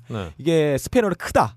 이런 얘기예요. 그래서 큰 레게, 빅 레게를 말하는 건데 이제 이게 스페니쉬화 돼서 남미에서 유행하는 음악 스타일로 자리를 잡고 있습니다. 존나 신기하다. 그러니까 기존의 레게 음반을 들어보면은 그 뭐가 영적이고 심오한 그 신을 향한 그 자 킹슬라시를 향한 그런 느낌이 든다면은 그거는 그냥 정통 레게가 되는 거고 전자음이 섞여 있고 댄스 러브하고 뮤직비디오에 헐벗은 여자분들이 갑자기 옷을 훌러덩 벗는다. 그럼 레게톤이라고 보시면 됩니다. 그리고 가사가 스페니쉬면 레게톤이다. 아, 저 100%입니다. 존나 신기한 게. 예.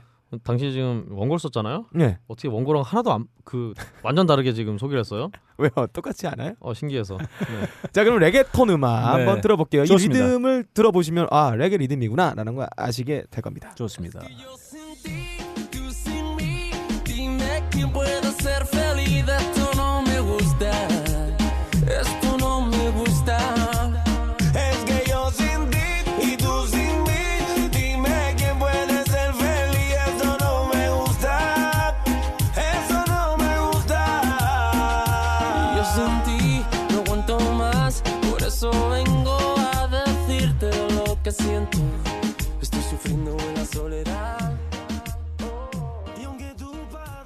예, 니키잼과 엔리케 이글레시아스가 같이 한 엘 페드론, 엘 페르돈? 페르동이 맞을 것 같아요. 페르동, 엘 페르동 탁스 들어봤습니다. 좀 될 것 같아요. 예. 네, 뭐 네. 맞는지 모르겠으나 이거. 네, 너 끝이지? 네, 끝이에요. 야, 좀 자세히 좀 네. 알아오라고 좀. 박근홍 씨 한마디 좀 해주세요. 이거 제3세계 차트가 뭔가 좀 원활하지 않은 것 같아요. 원래 제3세계가 나라 사정이 원활하지 않습니다. 그렇기 때문에 네. 소개도 원활하지 않은 거예요. 그렇습니다. 베트남 가면서 좀 친해졌나 보다. 원래 제3세계라고 하면 안 돼요. 네. 제3세계가 그럼 1, 2세계는 어디야? 그럼 뭐라고 할까요? 신세계라고 해야죠. 네. 네. 들어와. 네. 네. 좋습니다. 이렇게 빡가는 PD를 통해서 이게 어디 뉴질랜드 차트인가요? 네덜란드입니다. 네, 네덜란드 차트까지 한번 살펴본 오늘의 차트 마치겠습니다. 자, 일부의 시면, 일부의 하이라이트, 박근홍 씨가 전하는 전세계 음악계 소식. 네. 세계는 지금 시작합니다. 네, 세계는 지금 시작하겠습니다. 네, 좋습니다. 첫 소식으로요. 굉장히 또 흥미로운 소식이 하나 나왔어요. 네. 최근에 서방의 음악으로 반서방을 이 뭐야 이게?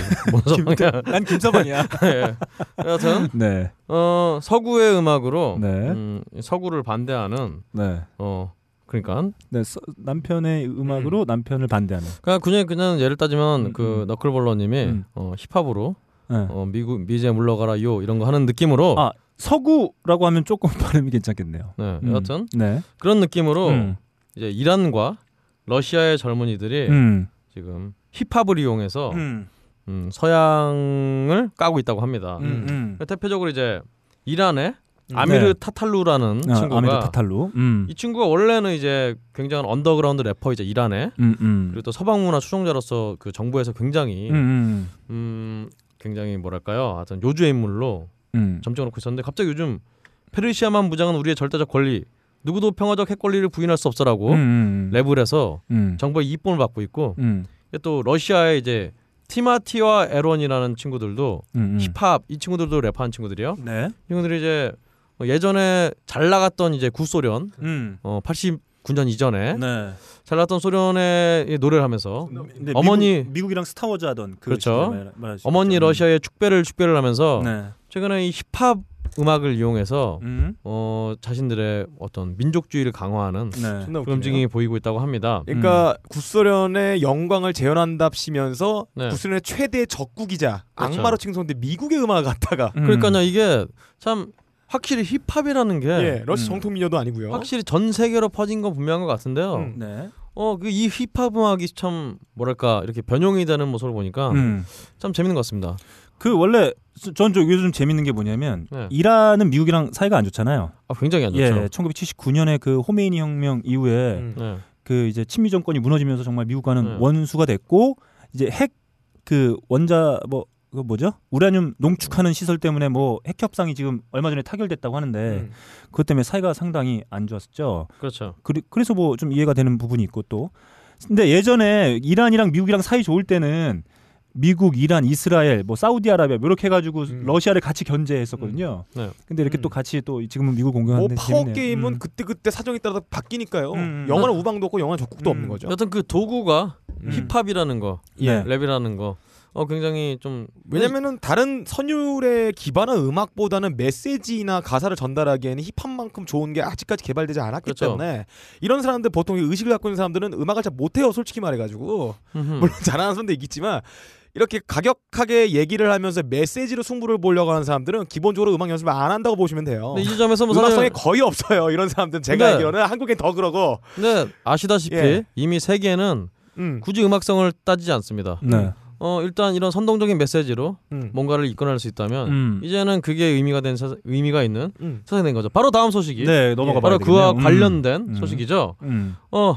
블랙넛 일베가 낳고 쇼미더머니포가 키운 괴물이라는 기사가 올라왔어요. 그래서 블랙넛의 어떤 소위 얘기하는 일베스러운 그런 행동들 그런 것에 대해서 굉장히 우려의 목소리를 냈고요. 최근에 또 이제 1세대 래퍼라고 할 수 있는 그 가리온의 네. MC 메타가 쇼미더머니를 비판하는 이 랩을 네. 또 이렇게 발표를 했는데요. 그거에 대해서 이제 랩이 구리다 이러면서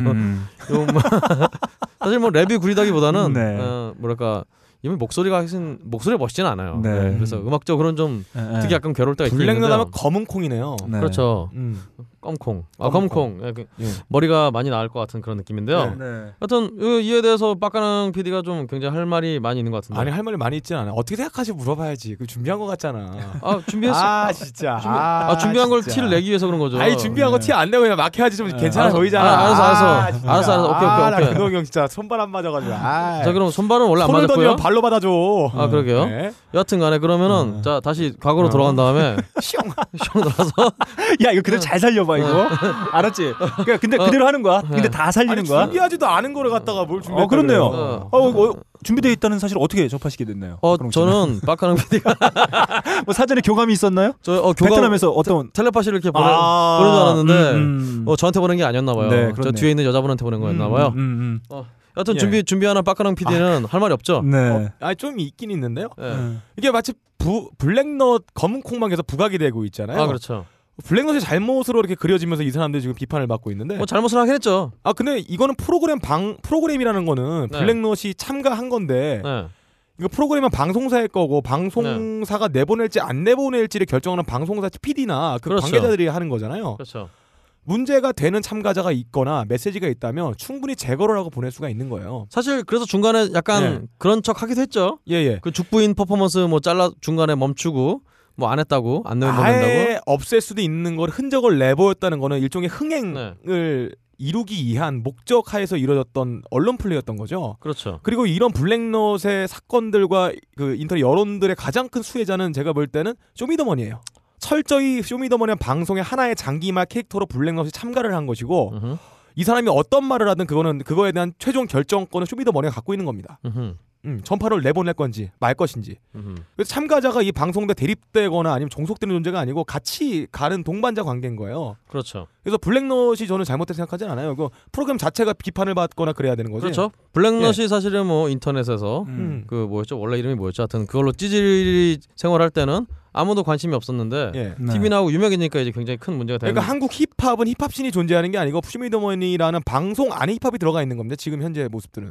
그래서 이제 많은 기존 힙합 어떤 매거진이나 힙합 웹진이나 이런 곳에서 굉장히 쇼미더머니를 비판을 하고 있는데, 저도 쇼미더머니를 안 보는 입장에서는 이게 씨발 그냥 뭐 뭔 소린가 싶은데 마치 무한도전 가요제 마냥 제가 원래 무한도전을 잘 안 보기 때문에 뭐 사실 뭐야 저거 막 이러고 싶은데 뭐 어떻게 좀 추이가 진행이 될지 이제 뭐 사실 방송 얼마 안 남았기 때문에 결승 이후에도 이 정말 블랙넛이 제대로 된 음악인으로서의 활동을 할 수 있을지 그걸 뭐 좀 지켜봐야겠네요. 저는 쇼미더머니 그러니까 그 제작사 엠넷이라고 볼 수 있겠죠. 거기서 어이쿠 이거 좋다 잘 걸렸다 뭐 이거 이거라고 저는 봐요. 그래서 저는 이제 우리가 흔히 얘기하는 막장 드라마 있지 않습니까? 저희가 이제 막장이라는 단어도 쓰지 말라 뭐 이런 얘기 의견들이 있는데 왜냐하면 그 이제 막장은 순대를 찍어 먹어야 되는데 아무튼 그 사실 뭐 근데 이 엠넷이 만든 이 쇼미더머니는 이제 힙합이라는 장르를 가지고 만들어낸 오디션 프로그램계의 막장 드라마. 전 이걸 만들어냈다고 봐요. 그래서 저는 정말 제일 웃겼던 게 뭐냐면 얘네들이 그 블랙넛이라는 캐릭터를 만들어내는 방식하고 그들을 같은 팀에 있었던 그 버벌진트하고 산이 그거 뭐 그 판정을 번복하면서 막 울고 막 거기에 콜드플레이 막 BGM으로 계속 깔고 저 그거 보면서 너무 웃겨가지고. 아 보셨군요. 야 이거 정말 이거 막장 드라마보다 더 심한 게 나왔구나. 사실 뭐 그전에 또 블랙넛이 이제 우승은 송민호 이런 얘기. 송민호 맞나요? 하여튼 그 YG 출신의 그 친구 이렇게 얘기하면서 여기에 대해서 또 비꼬았다 이런 식으로 또 옹호하는 분들도 있는데 여하튼 뭐 지켜봐 주세요. 저는 안 볼 거라서. 너 나갔었지 한번. 네? 뭐야? 나갔었다고 지금 편드는 거야? 나갔었죠. 박근혜 씨. 나갔다고 지금 나갔었네요. 박근혜 씨 이렇게 또 기대해달라고. 박근혜 씨가 바스코랑 같이 있었나요? 아니요 저기 저 기리보이라는 친구. 기리보이라는 친구 뭐 하나요? 밥이라 사주나요? 아니 기리보이 굉장히 지금 제가 알기로는 꽤 견실한 앨범을 낸 걸로 알고 있어. 저는 아직 못 들어봤지만. 아니 근데 방송이 끝나면은 거기 방송 참가자들은 전부 다 없어지는 거 아니에요? 뭐가 없어져요? 인기가. 인기가요? 방송이 파장된가 동시에. 파장 아직 안 됐으니까. 그래요? 네. 그렇다고 합니다. 네, 저는 파장이 커요. 그 오디션 프로그램이라는 명목으로 이 출연자들이 이렇게 뭐랄까요 캐릭터 이런 식으로 만들고 하는 참 그런 행태들 관행들 되게 나쁜 것 같아요. 근데 막장 드라마 있는 나라에서 캐릭터화를 시키지 않으면 방송을 만들 만한 게 없어요. 그러니까. 제가 PD로서 제가 이런 걸 기획한다 해도 그런 강력한 색채를 갖고 있는 애들이 있다면 더 복돋아가지고 그렇게 이끌고 싶지. 그렇죠. 고만고만한 밋밋한 사람들 갖다가 그렇죠. 방송 만들 재미가 없거든요. 뭐 그럴 재미를 위해서 만들 수는 있는데 이게 그렇죠. 오롯이 자기네들이 만들어낸 캐릭터들만 욕을 먹고 있는 상황이니까. 그렇죠. 좋죠. 그러니까 사실 뭐 그게 되게 나쁜 거죠. 따지면 쇼미더머니에 블랙넛이 있다면 원래 하이피델리티는 빡가랑이 있는 거였는데 그렇죠. 빡가랑이 생각보다 별로 이렇게 안 치질 돼 갖고 재미가 없어진 거죠. 슬픕니다. 내가 일배성 발언을 해야 되는 거예요? 씨발.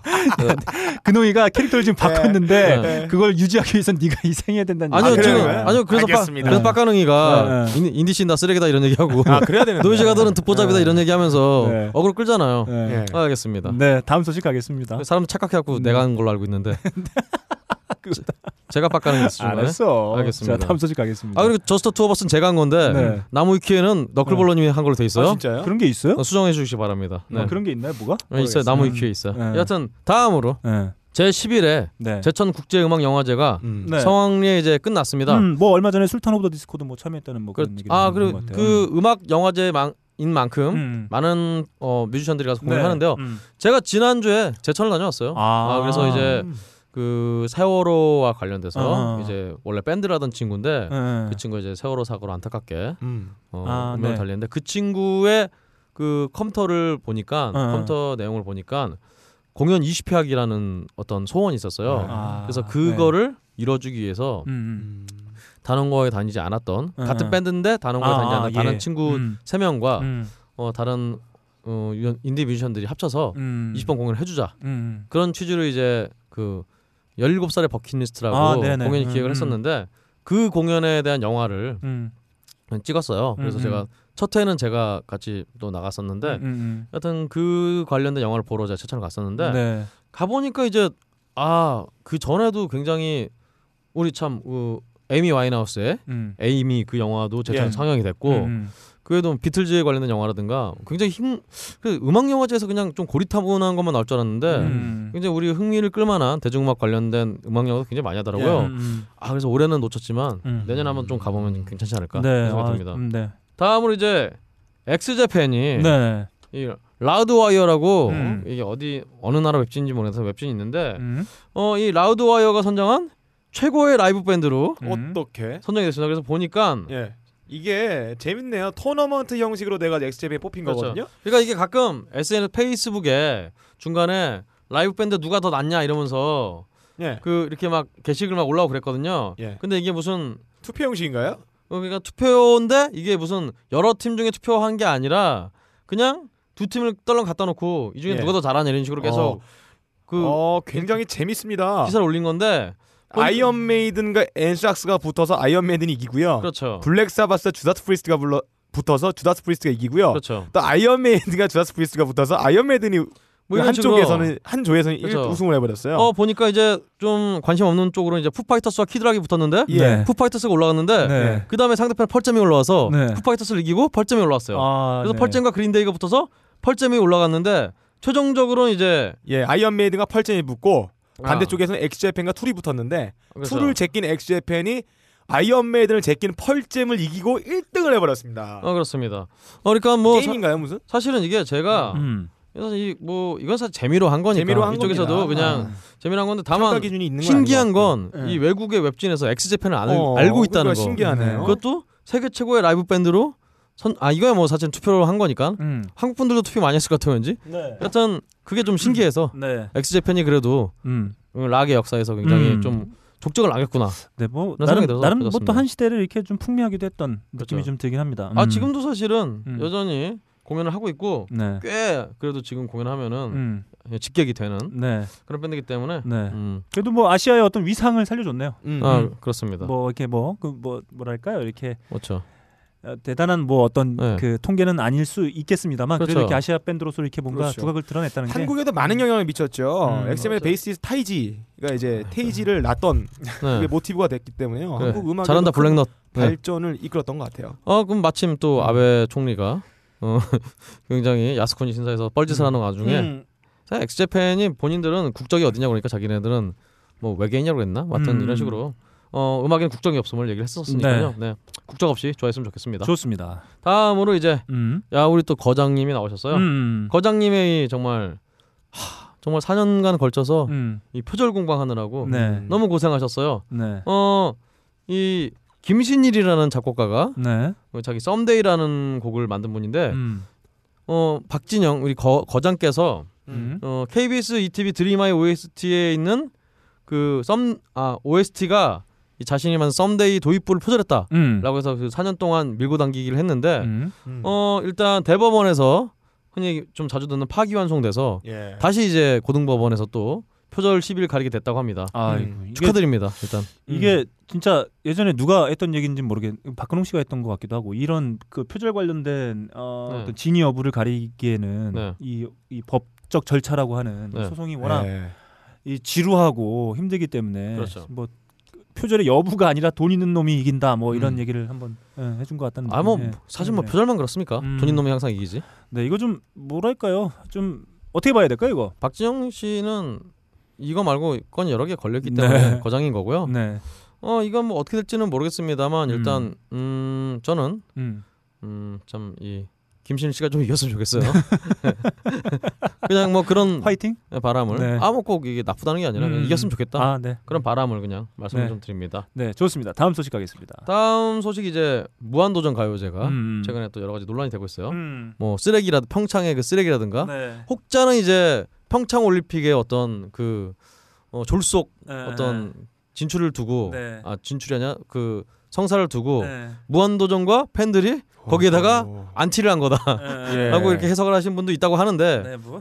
여튼간에 뭐 사실 이 쓰레기 논란보다는 이제 우리 그 전에 뭐 다른 어떤 무슨 예대 교수님이 얘기한 무한도전 가요제 때문에 뭐 박명수가 나와서 계속 EDM질을 하면서 어떤 진정한 음악적 어떤 그런 게 사라져가고 있다. 무한도전 가요제 그만해라.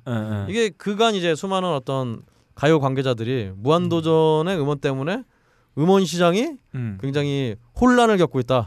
음원 시장이 파괴되고 있다. 하지 마라. 뭐 이런 차원에서 좀 접근을 해봐야 될 것 같아요. 어떻게 좀 생각들 하시나요? 저는 그냥 그런 생각이 좀 얼마 전에 뭐 기사에도 비슷한 생각이 들었는데 저는 이 뭐 예전에 강변북로 가요제하고 뭐 이랬던 적이 있었잖아요. 초기에 진짜 사람 없는 데서 뭐 이렇게 하고 공지 안 하고 대충 그냥 해가지고 뭐 했던.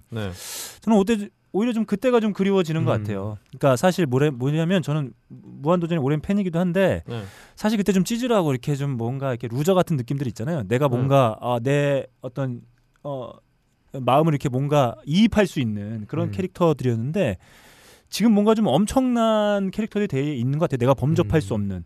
그러니까 뭐 어떤 분들은 이제 그런 기사에 대해서 야 그럼 맨날 씨발 뭐 무한도전 맨날 그 꼬라지 하고 그렇게 있어야 되냐 뭐 이런 얘기들 하시는데 그것과는 좀 다른 의미라고 좀 볼 수 있을 것 같아요. 사실 뭐 가요제 처음 할 때부터 무한도전은 그 꼬라지가 아니었죠. 네. 어쨌든 굉장히 돈 많이 벌고 TV 메인 어떤 주말 시청대에서 그렇죠. 인기 많이 끌던 분들인데 무한도전이라는 독점적인 예능 프로그램 하나 때문에 지금 이런 일이 벌어지는 거거든요. 예를 들어서 다른 예능 프로그램 많고 그 각 예능 프로그램들이 서로 난립하는 가운데 가요제가 각각에 있다면 이런 일이 벌어지지가 않아요. 그러니까 무한도전이 가요제 한다고 해서 하지 마라 이런 건 개소리인 거죠. 일종의. 그렇죠. 하는데 뭐 어쩌라고 씨발. 방송이 잘 나가는데 어쩌라고. 그리고 뭐 사실은 저는 이게 음악계 전체에 영향 끼친다기보다는 어쨌든 무한도전 가요제 음원을 사시는 분들은 사실 무한도전 팬들이거든요.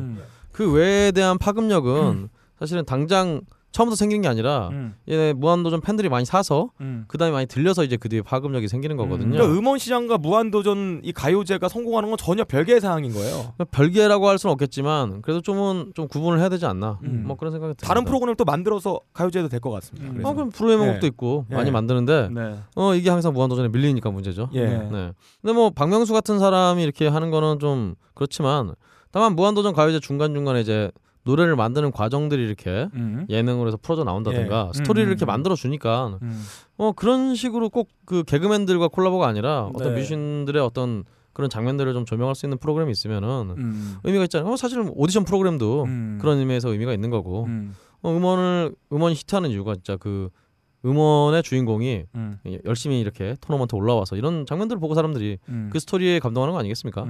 그러니까 뭐 알아서 하겠죠 네, 언젠가부터 뭔가 정말 대단한 걸 보여주려고 하는 게 좀 느껴져서 그 지점이 조금 뭔가 저는 좀 이렇게 대단한 걸 보여줘야 되는데 감정이입이 좀 안 되는. 그러니까 대단한 걸 보여주려고 하고 그만큼의 결과물이 아닌데 이렇게 누군가의 그 시선으로 봤을 때는 그 정도의 결과물이 아닌데 과도하게 인기를 끌고 뭐 이런 느낌들을 받기도 하는 것 같고.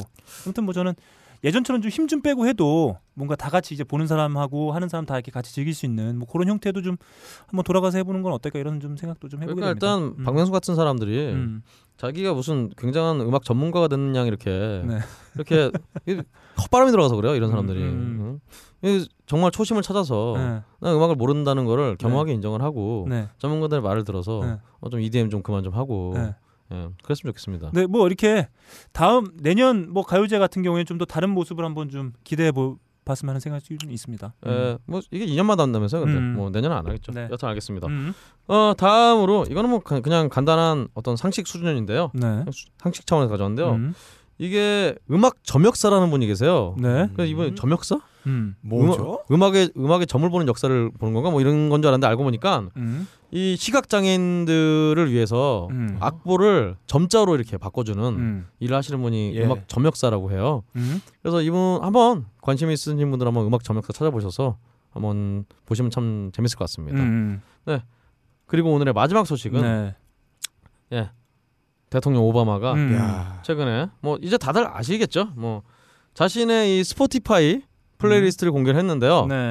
이게 또 스포티파이를 쓴다는 점에서 좀 약간 실망이네요. 하지만 여하튼 보니까 이제 뭐 더 템테이션스의 Ain't Too Proud to Back 이라든가 아이슬리 브라더스의 Live It Up 파트 1 and 2 리플렉션 이터널의 메모리즈 라이브 밥 딜런의 툼스톤 블루스 밥 딜런 이게 여기서는 또 밥 말리 앤 더 웨일러스의 소머치 트러블 인더 월드 뭐 하여튼 등등해서 야, 한국에서 네. 이런 리스트를 만약 국가 지도자나 국회의원이 했다 욕 네. 존나 먹었죠.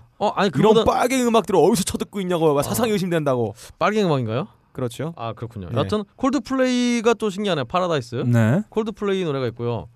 그 외에도 정말 많은 벤 모리슨이라든가 비욘세 뭐 비욘세 그리고 뭐 누가 알그린 뭐 나이 연배에 맞게 좀 들으시네요 노래는. 여튼 이 리스트가 굉장히 좀 화제가 됐습니다. 그래서 네. 왠지 우리나라 지도자의 플레이리스트를 까보면 이런 게 있을 것 같아요.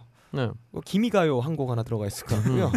그리고 자기 동생이 좋아했던 노래라고 뽕 짝 메들리 하나 들어가 있을 것 같고요. 기미가요가 기미가 어때서? 아 그래요. 여드름인가요? 예, 기미를 이렇게 찬양하는 곡. 네. 아 좋습니다. 그리고 자기가 가장 좋아하는 곡이라고 세븐의 I'm Going Crazy 같은 거 이거 듣고 계실 것 같다는 생각이 들어요. 세븐이요? 네, 알겠습니다. 세븐. 네, 알겠습니다. 자, 아무튼 예전에 세븐인가봐요. 지금 이제 오바마께 이제 공개가 돼서 그 플레이리스트가 이제 화제가 되긴 했었는데 예전 2003년도에 그때는 조지 부시 대통령의 플레이리스트 한번.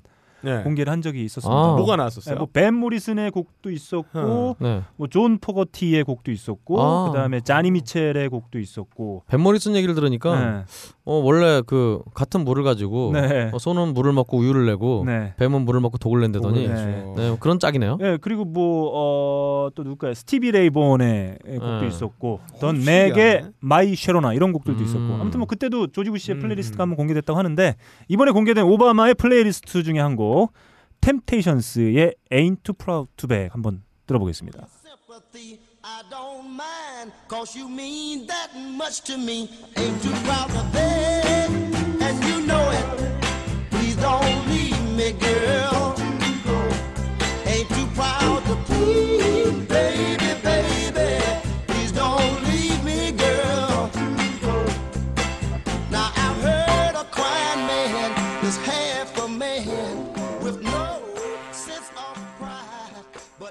네, 템테이션스의 Ain't Too Proud to Beg이었습니다. 그 TLC의 데뷔 앨범에도 같은 제목의 노래가 있죠. 그렇군요. 예, 그렇습니다. 템테이션의 곡 오바마가 즐겨 듣는다고 하는. 네. 곡 한번 들어봤습니다. 오바마 선곡은 정감 있네요. 근데 친숙해요. 사실은 근데 아까 박가능 PD가 박근혜 우리 대통령님의 플레이리스트 이런 얘기를 했지만.